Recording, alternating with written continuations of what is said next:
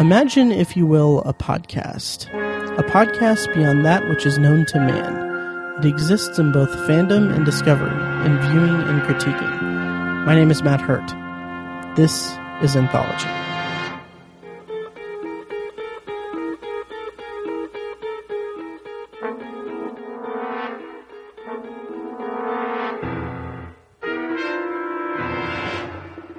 Hello and welcome to Anthology, presented by ObsessiveViewer.com. If this is your first time listening, Anthology is a podcast exploring science fiction anthology storytelling during television's first golden age, beginning with The Twilight Zone. Each podcast, I share my thoughts on an episode of this iconic series as a first time viewer, as well as share some trivia about the episode. I then end each podcast with a bonus review of a movie or show related to the week's episode. You can find more of Anthology at anthologypod.com. And if you want to contact me, you can like the Facebook page at facebook.com slash anthologypod, tweet me at obsessiveviewer, send an email to matt at obsessiveviewer.com, or call and leave me a voicemail at 317-762-6099. If you like what you hear and want to support the podcast, please head over to iTunes and leave a rating and review. The more ratings and reviews I get, the easier it will be for people to find the show in iTunes' search results.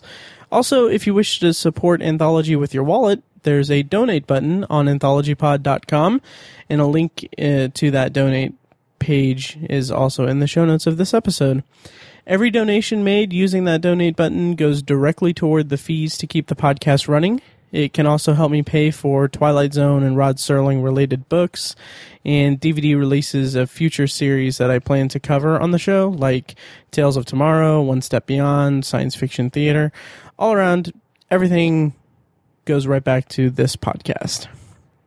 Finally, if you're in Indianapolis, my friends and I at the Obsessive Viewer are hosting an event on October 14th.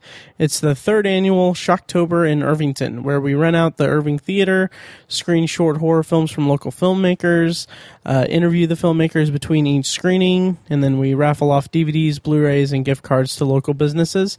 Um, all pros, all the proceeds go right to the Irvington Historical Society and help support a great community in Indianapolis.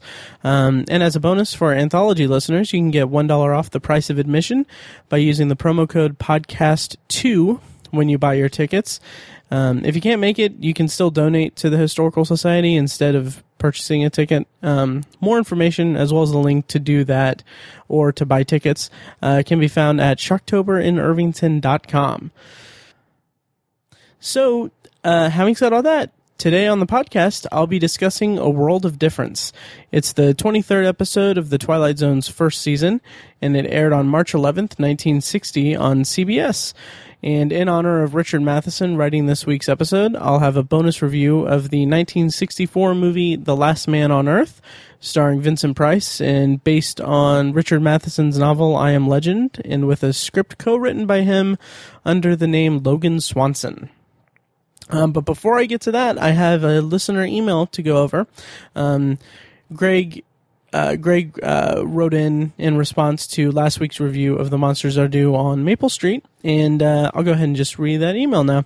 Greg writes, so the next time the dome light in the family car goes out, does that mean the aliens are trying to foment uh, marital warfare in my household? It makes me wonder. Uh, thanks for your kind words. Good show as always. Uh, savor the first season of The Twilight Zone because it's likely the peak of the show and television in general. Then he went on to say, spot on regarding the softcore porn look of The Monsters Are on Maple Street, the 2002 remake. Uh, or 2003 it aired. But um, he went on to say, the 80s zone has it too. What's the deal? Is it because they were shot on video? The look of the original Twilight Zone, by comparison, is so much less grating on the eyes. The black and white imagery, once you acclimate yourself to it, instills an otherworldly feel, feel hard to ma- hard to match. If another Twilight Zone reboot is imminent, they should try doing it in the stylized black and white approach of Sin City. That was a hit with black and white phobic millennials and teamed with the film noir flavor original Twilight Zone capitalized on with a vengeance. Uh, and then he also said a suggested pairing with the upcoming Long Live Walter Jameson is an X Files episode titled Tithonus. uh, both of them masterfully deal with uh, eternal life and the attendant regrets. Looking forward to your review of A World of Difference. The opening of that blew my mind when I first saw it. It's also it's just one more example of how Serling and Company could use effects cheaply and sparingly and still pack more of a punch than anything the monsters are on Maple Street. and it's subtle as twerking brethren ever ever managed. Finally, the Grateful Dead's interpretation of Twilight Zone's immortal theme song from the 1980s series series was head and shoulders superior to 2002's abortion. And that email came in from Greg. And once again, you can email me at matt at obsessiveviewer.com about anything that I ramble on about in, the, in this podcast or um, any episodes I'm going to be talking about or have talked about in the past or any bonus reviews. Or, you know, if you just want to say hey. Um, so anyway, thank you, Greg, for the email. Um, it's always a treat when I when I get uh, get your emails and uh, I'll I will take you up on that uh, review recommendation. Um, I'll be reviewing Tithonus. I have no idea if I'm pronouncing that correctly. I guess I'll find out when I watch the episode. Um, but I'll be reviewing that next week, and I'm actually really excited about it because, if I'm being completely honest, I don't think I've watched anything X Files since I was a kid back in the '90s. So I'm very much looking forward to this and uh, eventually I'll go back and re like watch the entire series and all the movies and everything in the new limited series because that's a that's one of my gap shows basically. Um, and regarding the uh, softcore porn look, um, I think you're right that it that it was uh, probably because they shot it on video. And I know some of the episodes in Twilight Zone's second season, I believe, were shot on video, and I'm kind of I'm kind of curious how that's going to look. Um, not that they'll have the softcore porn look, but I know that it, there's going to be a bit of a drop in the visual quality for those episodes. Um, also, I wonder if these remakes, the 80s and 2002 remake, I wonder if they weren't given that big of budgets either. Um, because that's that's one thing that kind of I noticed. I th- I want to say uh, I can't say with any certainty, but I I almost want to say that the 2002 show was uh, on like UPN or something. So I don't think they would have as much money to play around with, and that could also be a reason why Forest Whitaker walked in with a freaking green screen behind him. That was so so cringeworthy. Um, but anyway, um, uh, about the uh, potential or probable or what have you uh, Twilight Zone reboot. Um, that's a really interesting idea for it.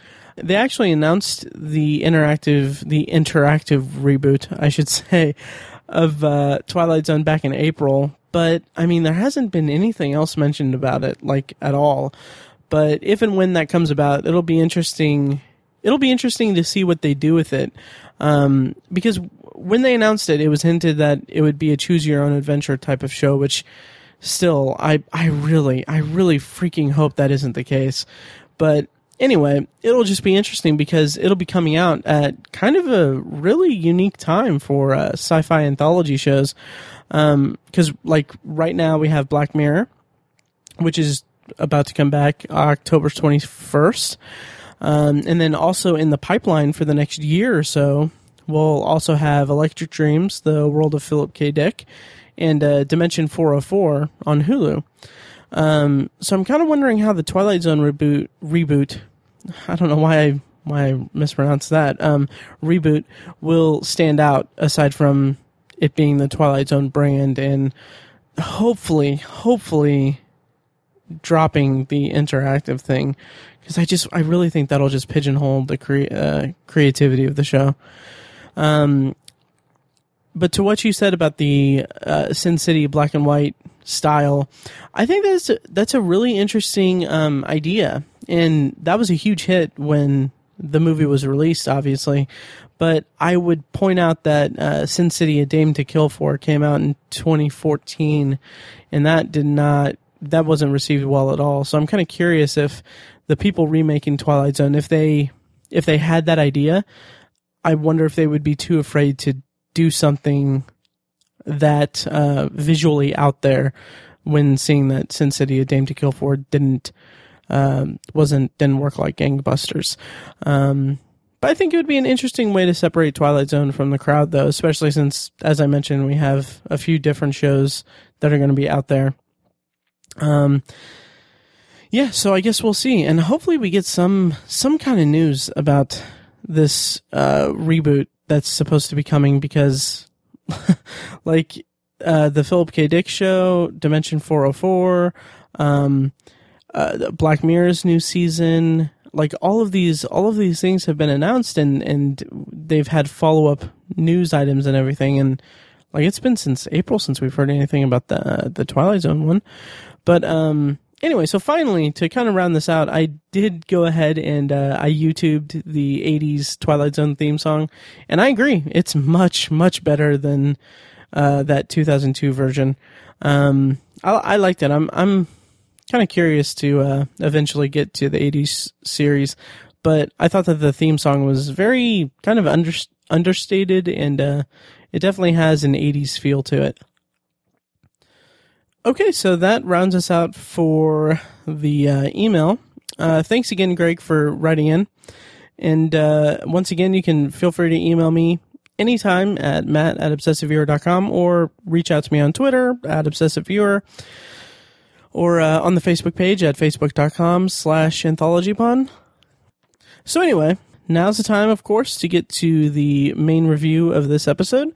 Um, on this this week on the podcast, I'll be reviewing A World of Difference. As I said, it as I said, it aired on March 11th, 1960. And as usual, I'll be reading uh, a spoiler-heavy plot summary from the Twilight Zone Companion, uh, written by Marc Zicree. Businessman Arthur Curtis is surprised to find the phone in his office dead but he's even more surprised when he hears a voice behind him shout, Cut, and turns to see that his office is actually a set on a soundstage. What's more, everyone on the set insists that Curtis is actually Jerry Reagan, a drunken movie star on the decline, and that Arthur Curtis is the character Reagan plays in the movie.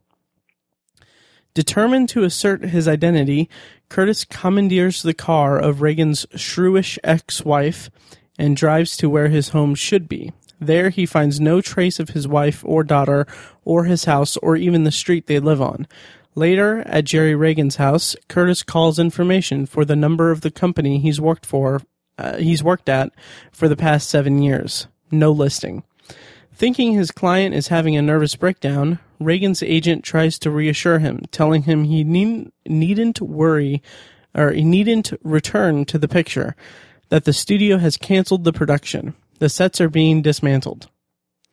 Realizing that the only that the only fragile link to his world, the office set, is about to be destroyed, Curtis races to the studio. Just in time, he dashes onto the set and pleads with some unseen force not to maroon him in this uncaring place. The sounds of studio hustle bustle fade away. Curtis finds himself back in the office he knew, complete with four solid walls. Meanwhile, the agent arrives on the soundstage and finds that Jerry Reagan is nowhere to be found. Okay, so before I get to my review, of course, um, I'm going to have a quick rundown of the talent involved in this episode.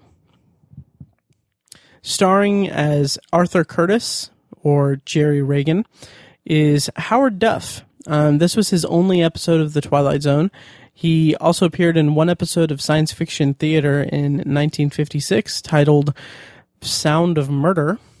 And he was also in one episode of Night Gallery in the segment There Aren't Any More MacBanes uh, back in 1972.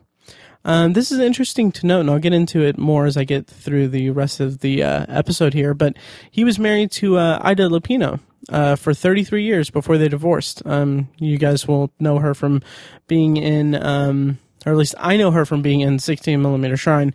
I know that she has appeared in I think one or two other episodes and directed another episode. I think I think the episode she directed was in season five. I want to say, uh, but anyway, I know her from um, the 16 millimeter Shrine because I'm going through it for the first time, um, and that's just I found that kind of interesting also because the sim there are a lot of similarities between those two episodes, 16 millimeter Shrine and uh, a World of Difference. Co starring in this episode as Brinkley is David White, This is his first of two Twilight Zone episodes. Next we'll see him is in season three in the episode I Sing the Body Electric. Um, he also appeared in one episode of One Step Beyond in 1959's Delusion. Um, he's best known for about 191 episodes of Bewitched, where he played Larry Tate. And uh, he also appeared in The Apartment and also the 1985 version of Brewster's Millions with uh, Richard Pryor and John Candy. And appearing as Marty Fisher is Frank Maxwell. This is his only episode of The Twilight Zone. However, he did appear in one episode of Tales of Tomorrow in 1952 called The Window, and one episode of One Step Beyond in 1959 called Forked Lightning, and one episode of The Outer Limits in 1963 titled The Man with the Power. And then rounding out the cast is Eileen Ryan as Nora Reagan. This is her only episode of The Twilight Zone, and she had one episode, she appeared in one episode of One Step Beyond in 1959 called Make Me Not a Witch. And it's also uh, worth noting she is uh, the mother of Sean Penn, which that was pretty interesting. Uh, writer for this episode is Richard Matheson, and I haven't found any information about Matheson's inspiration for this episode, um, except that I found a quote of him saying, uh, "quote I liked that one. It's one of those Kafka-esque ideas that you get that a man goes to his office, thinks he's living a normal life." Uh, and suddenly finds out that he's an actor on a set. So that's that's basically the only thing I can find that he said about uh, about this episode. But the director of the episode, Ted Post, he I, I listened to the uh, commentary track that he provided on the DVD, and he spoke very highly of Matheson and um, the script for this episode in that commentary track. He like he was talking about how when uh, Serling approached him with the script, Post was like ecstatic to get to work on it because he was so in love with the script.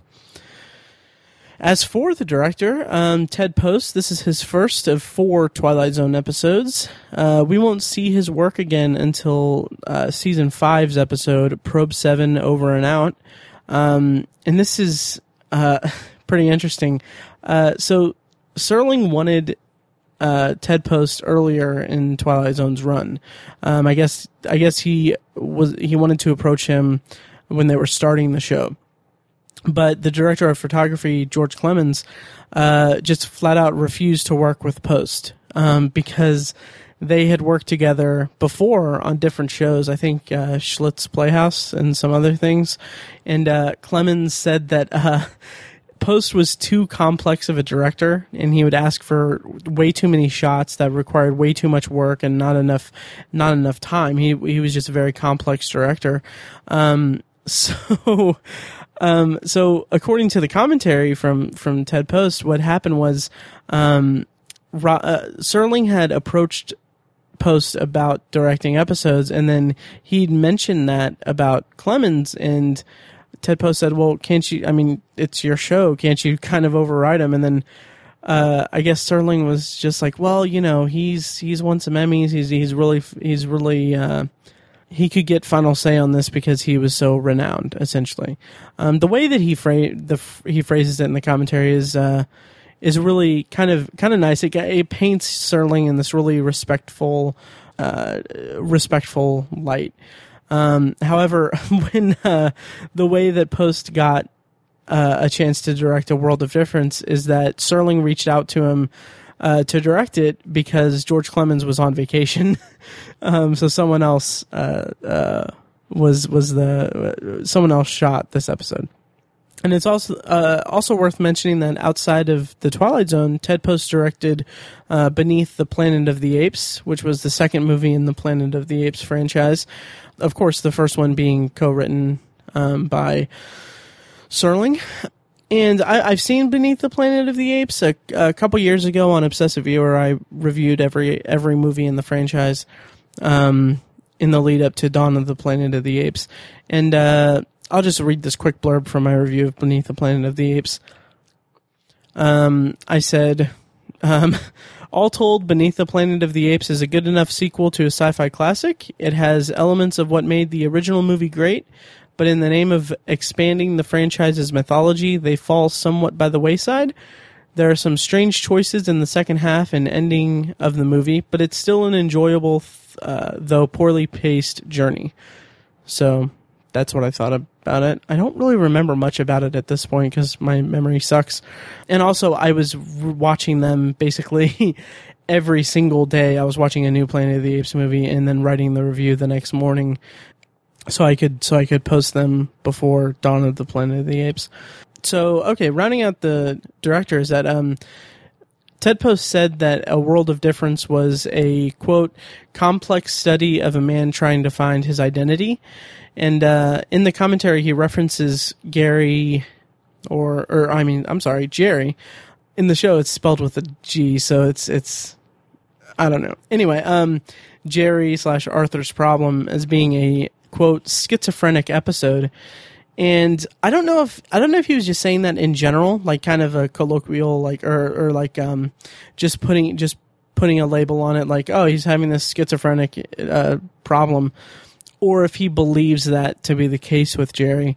Um, I, so I wasn't really sure. I'm sure that it was just a kind of blanket term that he used for to categorize what was going on in the episode. But either way, I, I recommend listening to the commentary. Um, it's great. By the like about halfway through it, it turns into a really great director commentary in that he has a lot of really interesting things to say about his craft as a director. So yeah, I really enjoyed it. So, okay, having said all of that, getting the talent rundown down and everything, that was a weird phrasing. we've come to my feelings as a first time viewer of this episode. And uh, what I've been doing lately, um, or at least I've been trying to whenever I start making my notes before I start writing my notes uh, for the first viewing, as I've been writing down basically what um, my what my knowledge of the episode was before going into it. And basically what I knew about A World of Difference was that I just knew that it was about an actor who thinks the role he's playing is real life. That was my idea going into it. But that kind of raises an interesting question that I kind of want to um, posit here. Do people view this episode as one about an actor becoming a character or about a character coming into our world? Um, because all of the all of the plot descriptions, the like the one that I just read from the Twilight Zone companion, as well as the one in Wiki, on Wikipedia, they all say this is about a man who suddenly real suddenly finds out that his uh, life is a movie or he's an actor on a set. Everyone says he's an actor on a set. And while we never see Jerry, we still learn so much about him. So it kind of makes me wonder if we're supposed to. It, it kind of makes me wonder if certain people think that this is a that, that that this is a story about a fictional character coming to life, or if this is about a troubled actor um, receding into his role and becoming the uh, the most method actor in the history of acting. and maybe it was my understanding coming into the episode um, beforehand, but I I've viewed it as an actor escaping his life and becoming the character he's playing. Not that it's a conscious thing on his part, but just that he's become the character. Um, so I thought that it was just an interest an interesting question to pose because I feel like that that could give an interesting perspective on how people interpret this episode. So, um, if you let me know what you think. Did you view it as Jerry turning into Arthur or Arthur becoming uh, coming to life and taking over Jerry? So, I want to start off right off the bat with just some bits and pieces about the technical aspects of this episode, particularly the directing and, the, and some of the set pieces. Um, un- unfortunately, unfortunately, I knew about this amazing reveal of the film set, uh, like uh, going into the episode. I, I kind of I knew that it was going to be revealed that he was wasn't actually in an office or anything that he was on a film set, but that didn't make it any less impressive. Um, it's such a great build up to what is what is an astonishing reveal um, that it's actually a movie, and there's just there's it, everything about it just works so well. Um, there is just the right amount of detail in the dialogue between Arthur and the the uh, the secretary to convince us that he is real and that this is really happening. And the reveal is just as jarring for us as it is for him. And the fact that it's all in one take is absolutely astounding to me. Like that entire sequence is really remarkable. And now that I'm saying it out loud, I'm kind of wondering if we're supposed to view it as this entire time. Well, I guess we would have to. Well, uh, I don't know. It's, I'm all over the place here. Um, it would, uh, I wonder if we, we should view that as him coming into his office and seeing the wall there. Is that just a manifestation of his mind or are we supposed to intuit that that wall is there and then when he gets up and walks away, uh, walks to go to the secretary and then they yell cut, are we supposed to say that this is, are we supposed to view that as it being what's really, what was really there all along or him transforming into the actor and bringing and being brought into the world? Um, that's a really roundabout way of articulating that. And I hope that I articulated that well enough. But I will say that Ted Post said in the uh, or not documentary, but the commentary that the disappearing wall served as a quote indication of what's going on in his head. So I think that just answered my question. But it's all up to interpretation as well because it's not like it's explicitly stated within within the episode. So I'm I'm just curious what uh what about it worked for you guys? Did you see it as him being in this office and then being transformed into the actor or him seeing the one like wanting to see the wall his mind manifesting that wall there so that he just so that he could live in his own world. Also a um, couple other things on the technical side of this episode. There is a great um, like pov driving scene that's from just from the point of view of the car um, uh, while he's racing back to get to the set that i thought was really fantastic. It like just it's kind of actiony. Um, it's it's fast paced, and it keeps us in it keeps us in Arthur's state of urgency that he is experiencing in that moment. And then uh, finally, for the technical side of things, the music was absolutely terrific and haunting and surreal and terrifying at times. It was just I loved it. This might be this might be my favorite use of music in the Twilight Zone so far. It was just really, really incredible. As for the actual plot of the episode, I right off the bat, I thought uh, I was excited, I should say, that it was another episode about a character struggling with their grip on reality. Um, even though I wasn't too crazy about um, mirror image, I was still excited to see this uh, type of story play out again so soon. And there's a scene where in the midst of Arthur's confusion at the beginning after he's after the director has come up to him and talked to him and he's kind of slowly realizing what's going on or he's trying to make sense of what's going on I should say. Arthur looks out the window and he sees that it's just the rest of the soundstage. And I don't know just adding that to the sequence is such a nice touch and it's such a great way to hammer home how much of a shock this entire experience is for him, um, for him, Arthur Curtis, I should say. And I just, I, I love that. And I'm, uh, like right before that, I think it might be right before, right after. Um, no, it's right before. He is, he's kind of backing away because he's backing away from the crew of the film essentially. And you can see in the background the actress, the actress um, playing the actress who played the secretary in the movie, um, you can see her look terrified just on the edge of the frame and backing away to kind of give him room to, to move. And it's such a great, uh, a, a nice subtle touch to it because it's like she's terrified and it shows how this, how the climate of what's going on, the atmosphere of the room has shifted so severely that like this woman, is backing away in a fearful way because she doesn't know what's going to happen. Also, it could be that she still she wanted to increase her screen time. I, I don't know if that's was intentional or not. But um, but yeah. So after after Arthur goes through, like goes through the set and goes outside because he wants to get away and everything, and he he's going to go home. He's almost run over by his ex wife, and uh, I have to say the introduction of her was kind of a big pill to swallow. I I liked how it brought us up to date with the state of of Jerry's life because immediately she's asking, "Are you drunk again?" And she's already talking about how she wants to take all of his money.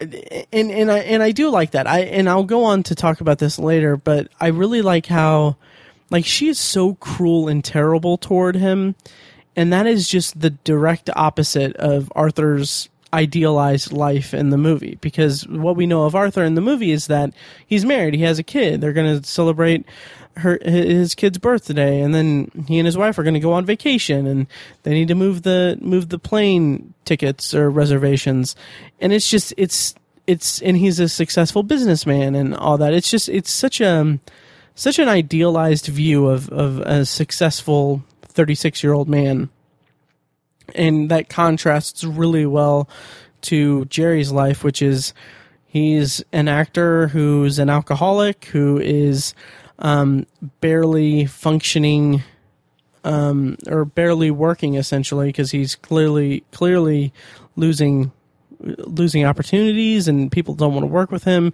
His he's divorced. His wife is t- taking all of his money and very very vocally so and very uh, very much um, uh, emotionally abusing him or verbally abusing him at every chance she gets.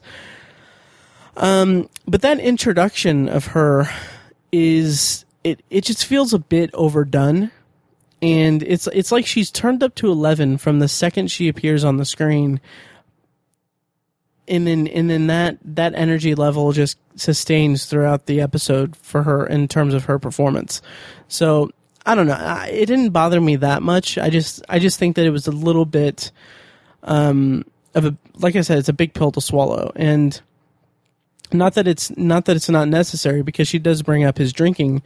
So that serves a very specific purpose to the episode and it adds a layer to what's going on as well. It just didn't feel that smooth to me. And then uh this is this is probably not really worth mentioning at all, but it's it's kind of something that kind of made me uh, not laugh or anything. It kind of made me roll my eyes a little bit um, because the first at the first act break, we've got the guy on the phone that says he's explaining to the studio what's going on, and he says. Uh, he says, "Yeah, he thinks he's Arthur Curtis. Yeah, the character he's playing in the picture." And then that's the that's cut to commercials, and I'm like, "Duh." Um, it was a bit of a duh moment because uh, it's almost 10 minutes into the episode. We can kind of infer what's going on, and I felt like it didn't really need to be stated outright. Well, I mean, I guess it's necessary because, you know, commercial breaks, they wanted to keep the audience there, so might as well end on a big a big thing there, but I mean, that's kind of kind of what everyone already knew, I feel.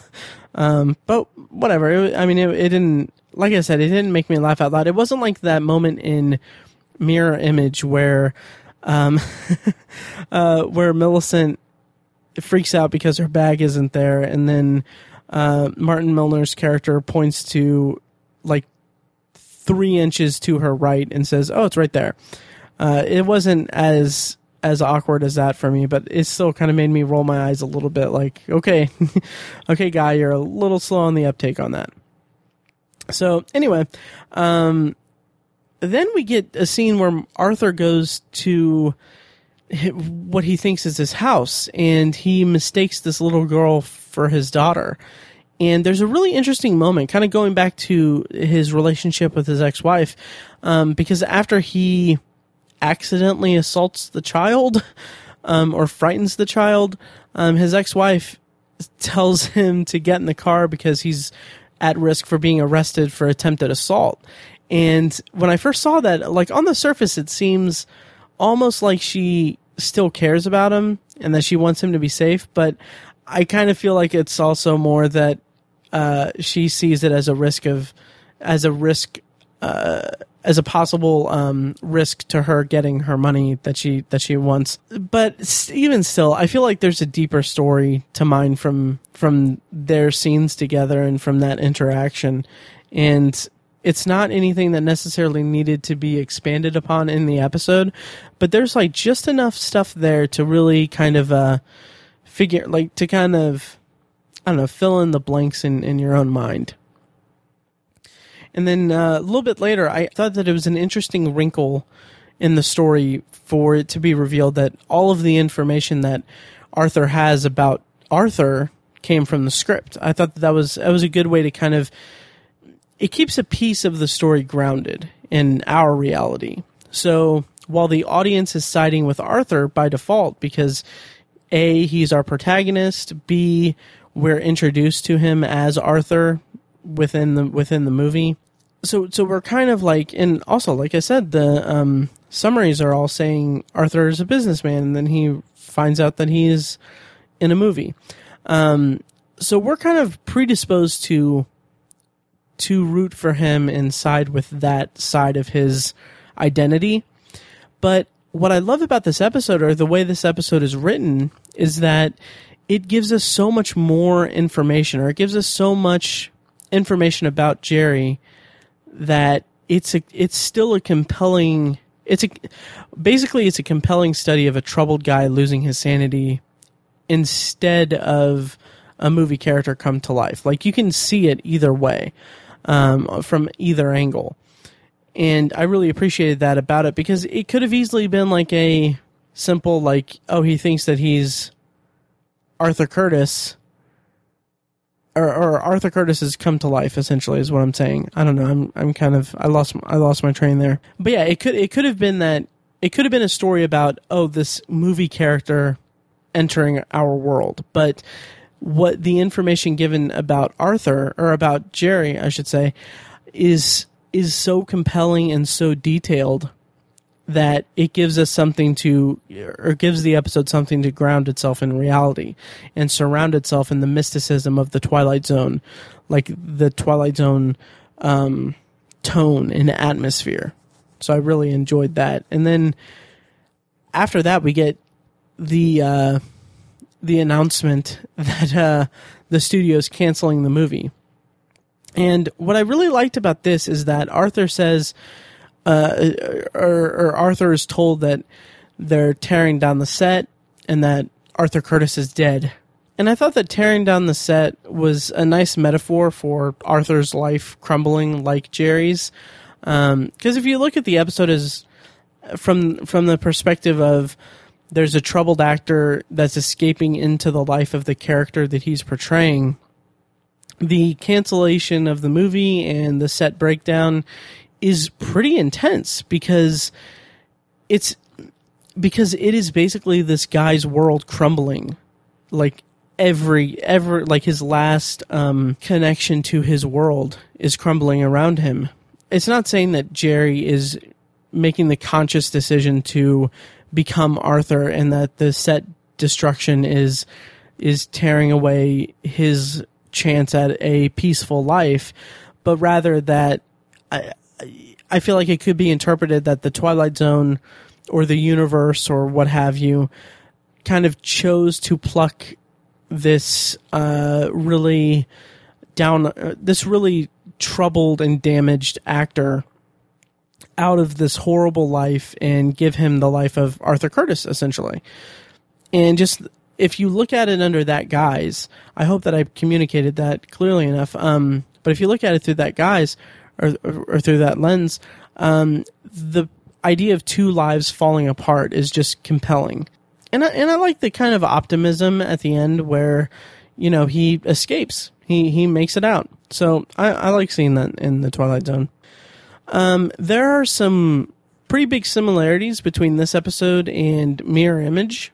And this is more just my brain thinking of Mirror Image since I watched it so recently. But one way to look at this story is that it could be viewed as kind of an alternate take on Mirror Image's doppelganger story. Um, and what I mean by that is that Millicent's doppelganger from another universe was trying to replace her And so maybe you can see this as um, Arthur Curtis is crossing over into the real world, and the only way the character could live on would be by replacing Jerry Raigan or or essentially using Jerry Raigan's body to bring him into his life, if that makes sense. I don't know. I'm I'm kind of grasping here, but I kind of I think it kind of goes back to me wanting more out of the out of the doppelganger story in mirror image and maybe seeing this type of story in a world uh, um, a world of difference.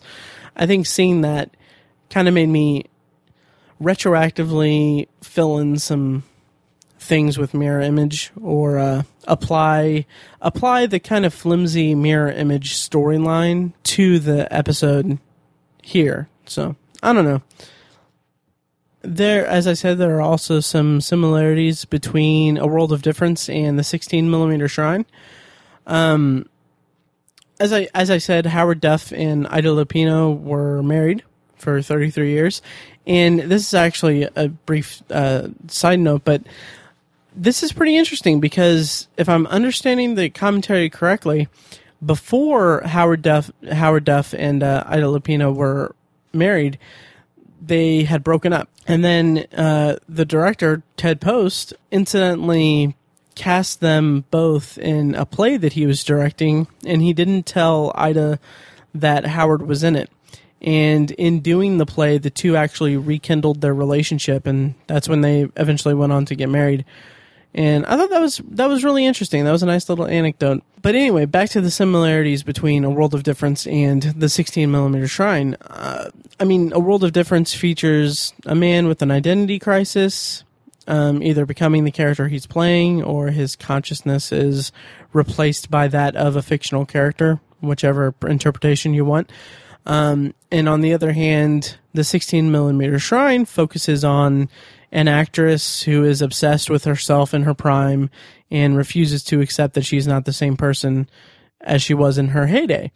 And it's inter- it's interesting to me that first of all, this is about two uh, two actors who are having an identity crisis, but it's also interesting to me that both episodes end with their protagonists ignoring the people who are trying to help them in favor of disappearing into their respective other worlds.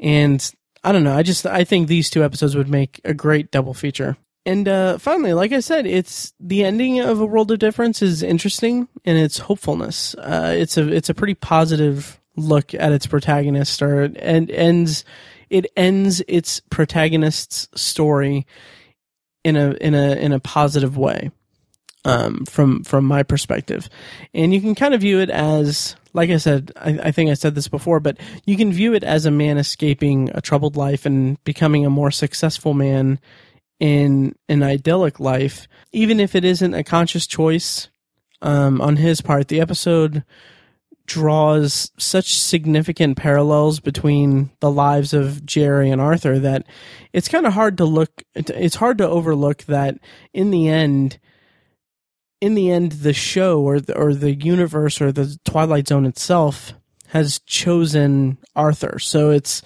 it's kind of the death of Jerry and the life of Arthur is what encompasses that ending.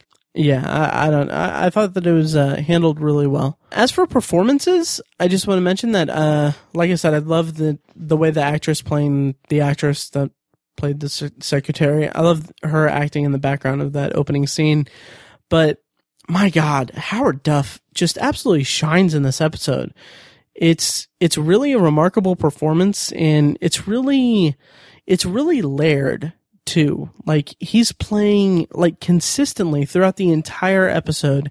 He's constantly playing confusion and exasperation and fear, and it's remarkable. And it's at no point throughout this entire episode.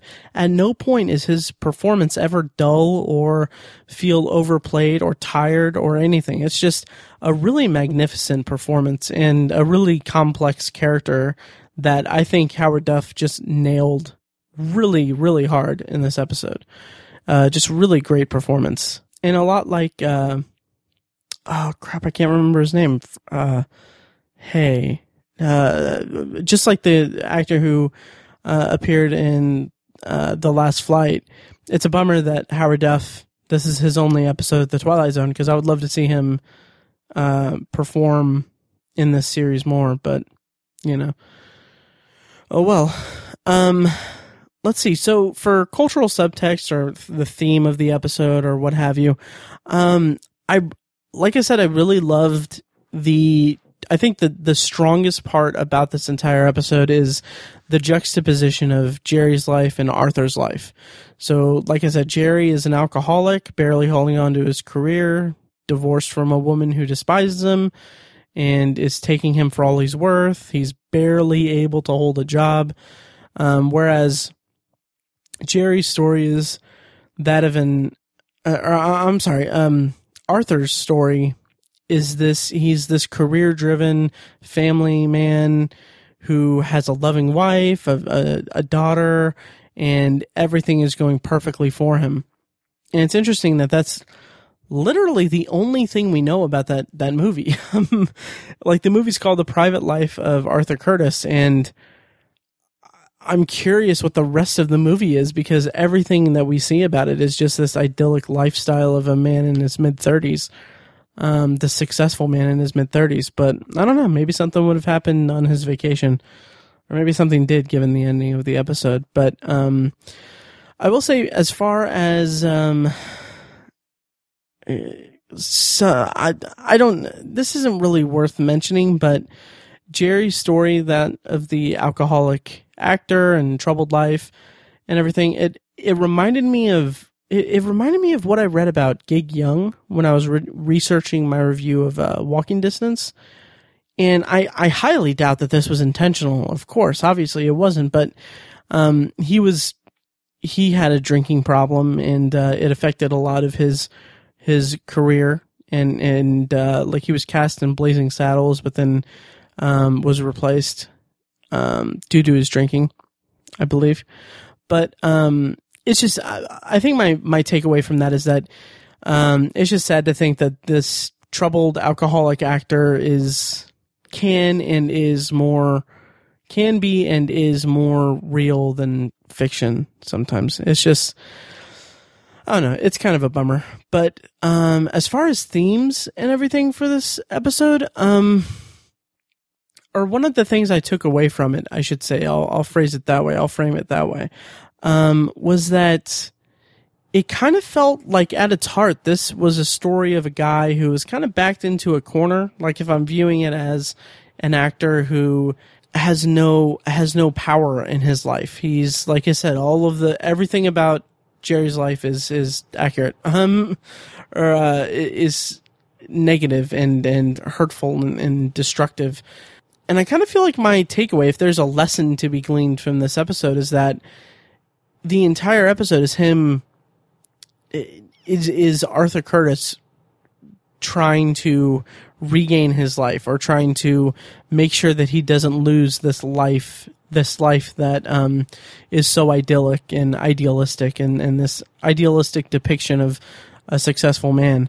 Um, and it kind of feels like what it's trying to say is that in and this isn't really a strong moral or this isn't really a, a moral that's really explicitly communicated in the episode but kind of one of my takeaways from it was that it kind of appears to be about how if if you're not really happy with um, your life or whatever, you know, just be someone else essentially.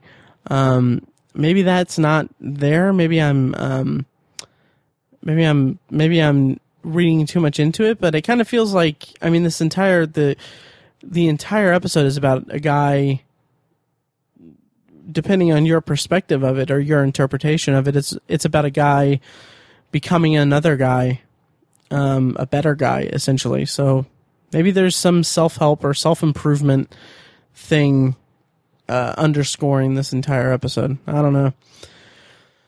Um, so for trivia for this episode, uh, the music that I talked about that was so beautiful and haunting and amazing. There are moments where it sounds like a vocalist, but apparently, uh, the sound was actually that of an organ like synthesizer. So that kind of brings an even more uh, or a deeper eeriness to it for me because it could because it's not a uh, it's not a human speaking or a human making those noises. Also, this episode was sort of remade in 1989's uh, The Twilight Zone. Uh, they had an episode called uh, Special Service, and it was about a man who realizes that his life is actually a plot for a television show. So I don't know if it's like, I don't know if it's like a direct remake of it, but um, heavily influenced it, I'm sure. And this last piece of trivia isn't anything that um, that I can corroborate or confirm because I haven't found it um, anywhere that I can f- remember. Um, but it looks like Jerry's house. It it looks like it's the same set from uh, the episode Elegy. So I can't say for sure. And now that I'm saying it out loud, I can't remember if I can't remember if that was maybe in the trivia for that episode or not, and maybe I mentioned it. So if I did, I just looked like a complete idiot, but whatever. Um, uh, so yeah, so that's that's basically my review, and I'll go ahead and kind of give my closing thoughts on this episode. You know, coming off of the monsters are due on Maple Street, which is like I said, it's it, that was such an amazing episode. I'm glad that there is an episode that it that had enough um, that had enough stuff to dig my teeth into or t- to kind of engage my mind with. Not to say that that's not uncommon with the Twilight Zone itself, but I liked that there was a meaty episode to to kind of really engage me with, um, or at least give me be open to interpretation from me um, from my perspective. So I liked that, and I like the episode overall. I like it quite a bit. It, I don't know if it'll really make any like my top 10 or top 5 list or anything but um, i think it's a really strong episode. Um, and it this is the type of episode that like if even if i'm just reading too much into it into stuff that isn't there i like that it gives me the option to read into things that aren't there. Um, there's at least enough wiggle room for interpretation that it's not an episode that doesn't engage me or left me feeling frustrated for whatever they were trying to say with it. So I like this episode quite a bit. And um, also, I just realized that um, so we're we're coming up kind of close to the end of the third se- or first season. Why did I say third season? Um, we're coming up. We're kind of coming up to the end of the first season, kind of closing in. I mean, there's still like ten episodes left, or I think thirteen. But uh, but Greg's thoughts in his email saying that uh, to savor the first season that has me kind of a little concerned, but I'm hoping that I'm hoping that you know the rest of the series is is good. I know that there are a lot of iconic episodes that are coming in in future seasons, but I am savoring this this season of television as I podcast about it. Um, so okay, so I guess that'll about do it for my review of A World of Difference. And uh, before we move on to this week's bonus review, here's a highlight from episode 170 of The Obsessive Viewer. It's a weekly podcast I host with my friends Mike and Tiny over at obsessiveviewer.com. They're so Miles Teller is so hilarious and Mhm. quick and witty, and Michael B. Jordan demonstrated his ability to do that as well in some of the other roles he's been in. Those two should be should be hilarious with each other, and Right. they, they, we should be in love with those characters. But they're barely characters Right. with what we got out of that movie. It's it was just astoundingly rushed. Noth- nothing was developed. Not the characters, not the story, not the sets, not the music. Everything was just so bare bones. It, it, it was just like an incomplete film. And of course, you can find The Obsessive Viewer on iTunes, Stitcher, Google Play, and at obsessiveviewer.com. And you can find the episode you just heard a clip from at obsessiveviewer.com slash OV170. All right, so this week's bonus review is The Last Man on Earth from 1964, starring Vincent Price. Based on uh, Richard Matheson's novel I Am uh, I Am Legend, in this uh, this review wasn't. I mean, it was it was suggested by Brandon Yoder from Billy and Brandon uh, Watch Movies at billyandbrandon.com and from Shocktober in Irvington at shocktoberinirvington.com. Anyway, um, Brandon had written in an email uh, that I that I mentioned last week, where he wrote, and part of it was one of my favorites of Richard Matheson's adaptations is The Last Man on Earth, starring Vincent Price.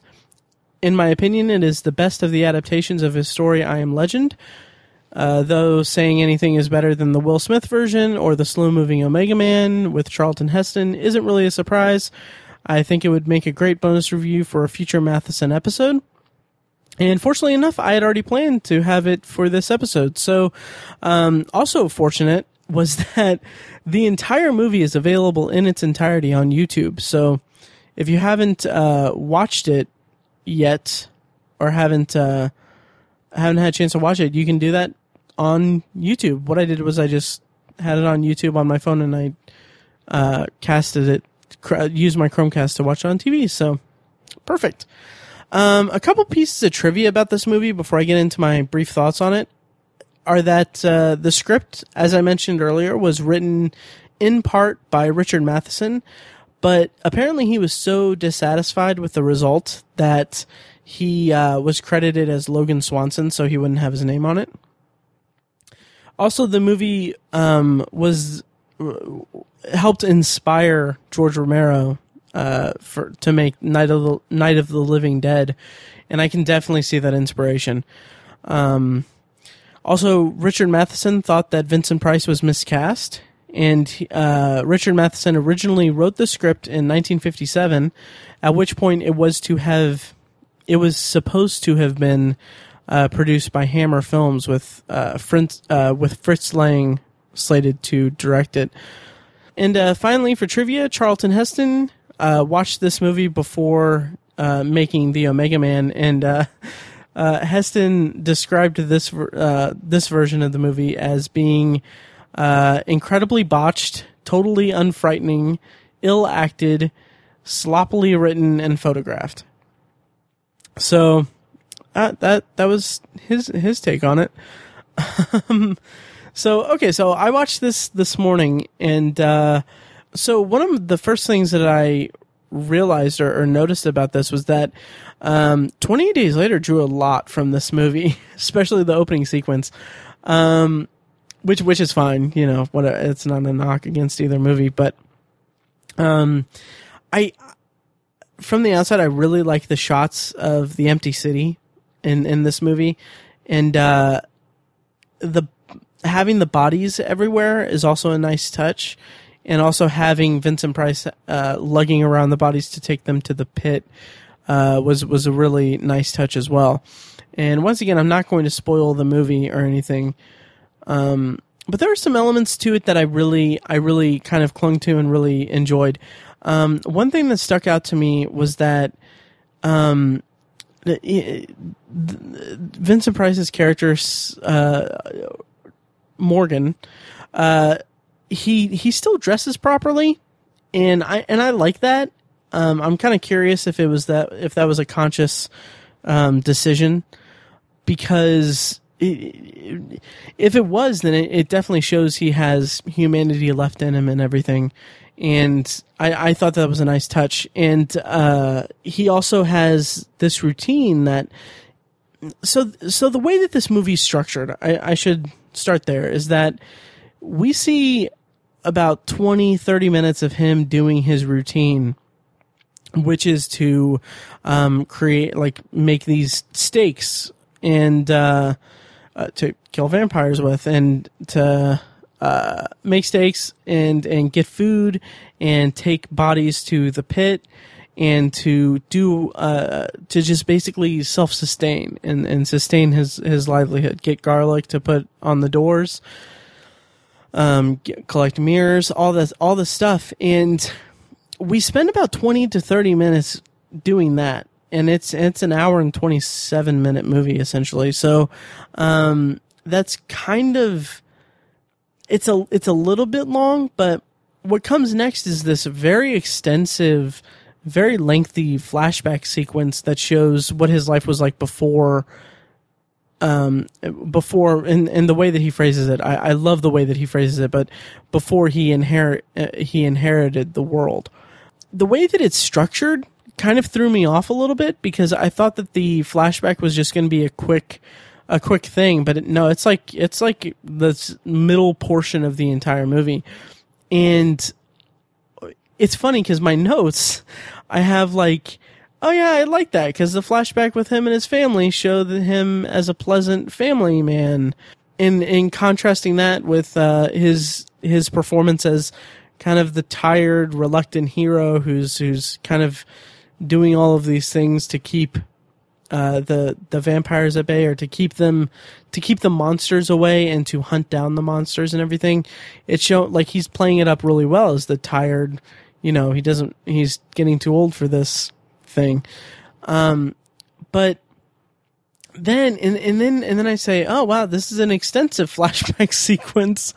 Uh, but it's a and I put in my notes like, oh, it's a good break from the present day story, and it gives us backstory before the uh, before the actual present story got too stale or too repetitive because it was running that risk um, because that's all he was doing. and then my next note is flashback is getting kind of long. It's a huge exposition dump. and uh, so so that's kind of where I was at with that is that we get this long long flashback sequence which is fine in retrospect now that I've seen the full movie because it's you know it's it's giving out all this important information but my my issue with it was that it comes after we've received a half an hour's worth of uh, just basically being brought into Morgan's world, and it just felt sloppy that they would take us away from that for such an extensive period of time. Um, but the actual content of the flashback is fine. I, I enjoy it.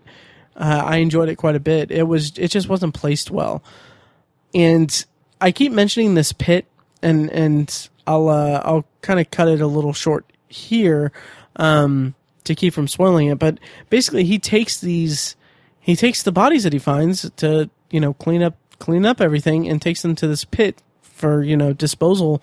And just as a concept, it's it's kind of heartbreaking, and it comes up in certain contexts throughout the movie that it kind of kind of it retroactively con- adds context to the beginning of the movie that it it kind of it, I'm kind of dancing around it, but it, it's it makes it a lot more significant in the story, and and I really enjoyed that.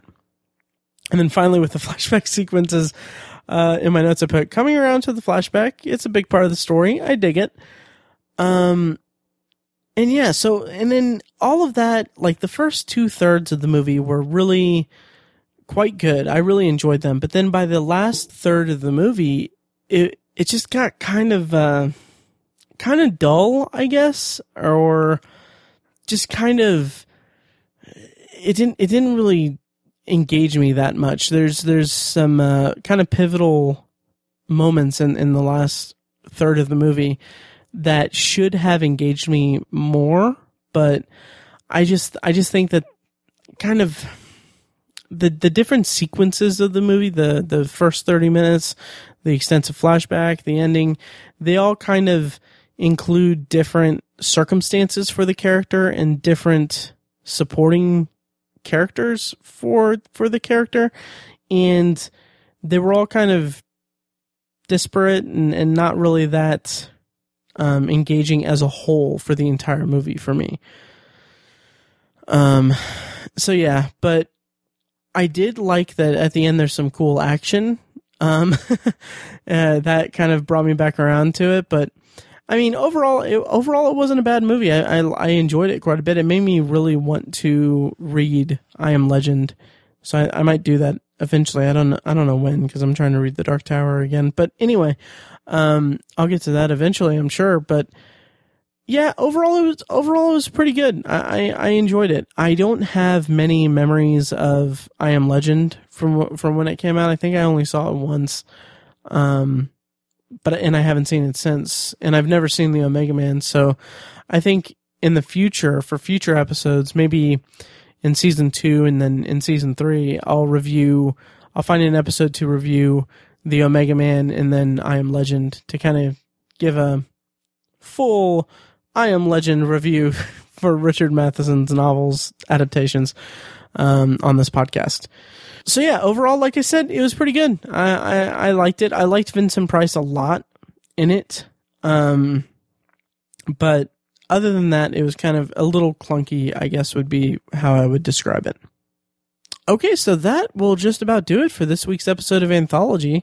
Thank you guys for listening again and for continuing to listen and uh, putting up with me. Um, I had this weird thing with my mouth tonight. I don't know, like, I don't know if I sound normal or, or if I sound weird or whatever, but if I sound abnormal, I apologize. Um, but anyway, uh, next week on the podcast, in episode 19 of the podcast, I'll be reviewing Long Live Walter Jameson, episode 24 of the Twilight Zone's first season. And the bonus review on that will, of course, be the aforementioned Tithonus or Tithonus or however you pronounce it. Uh, an episode from the X Files sixth season, which I'm really looking forward to. And uh, based on the recommendation of listener Greg.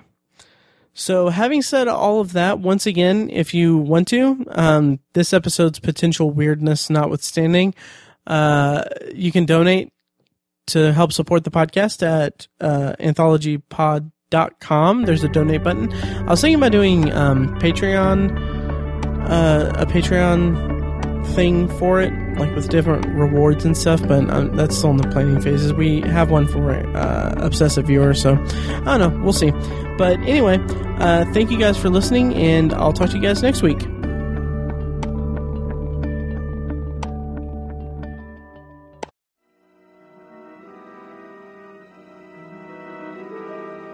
Thank you for listening to Anthology, presented by ObsessiveViewer.com. You can find more episodes at anthologypod.com, and you can subscribe to the show on iTunes, Google Play, Stitcher, or your preferred podcast app. If you'd like to help support the podcast, please take a few minutes to leave a rating and a review on iTunes. The more reviews I get, the higher the show will be ranked in iTunes search results, making it easier for people to discover it and grow the podcast. Of course, you can always email me your thoughts and feelings about the show to matt at obsessiveviewer.com. You can also tweet me at obsessiveviewer, like the Facebook page at facebook.com slash anthologypod, or you can call and leave me a voicemail at 317-762-6099 for a chance to have it played on the show. If you like what you've heard here, I urge you to check out The Obsessive Viewer, a weekly movie and TV podcast I host with my friends Mike and Tiny. Also, check out the Obsessive Viewer blog at obsessiveviewer.com, where I write movie reviews, TV reviews, and the occasional editorial about the business of entertainment. If you want even more obsessive content in your life, subscribe to the Obsessive Viewer subreddit at r slash obsessiveviewer, and check out obsessivebooknerd.com, our sister site for book reviews, author spotlights, and a general celebration of reading. Finally, if you're philosophically curious, check out my friend Tiny's side project podcast, The Secular Perspective, which explores the concepts of faith, religion, and existence from the perspective of secular hosts. You can find that at thesecularperspective.com. Once again, thank you very much for listening, and I'll see you next time.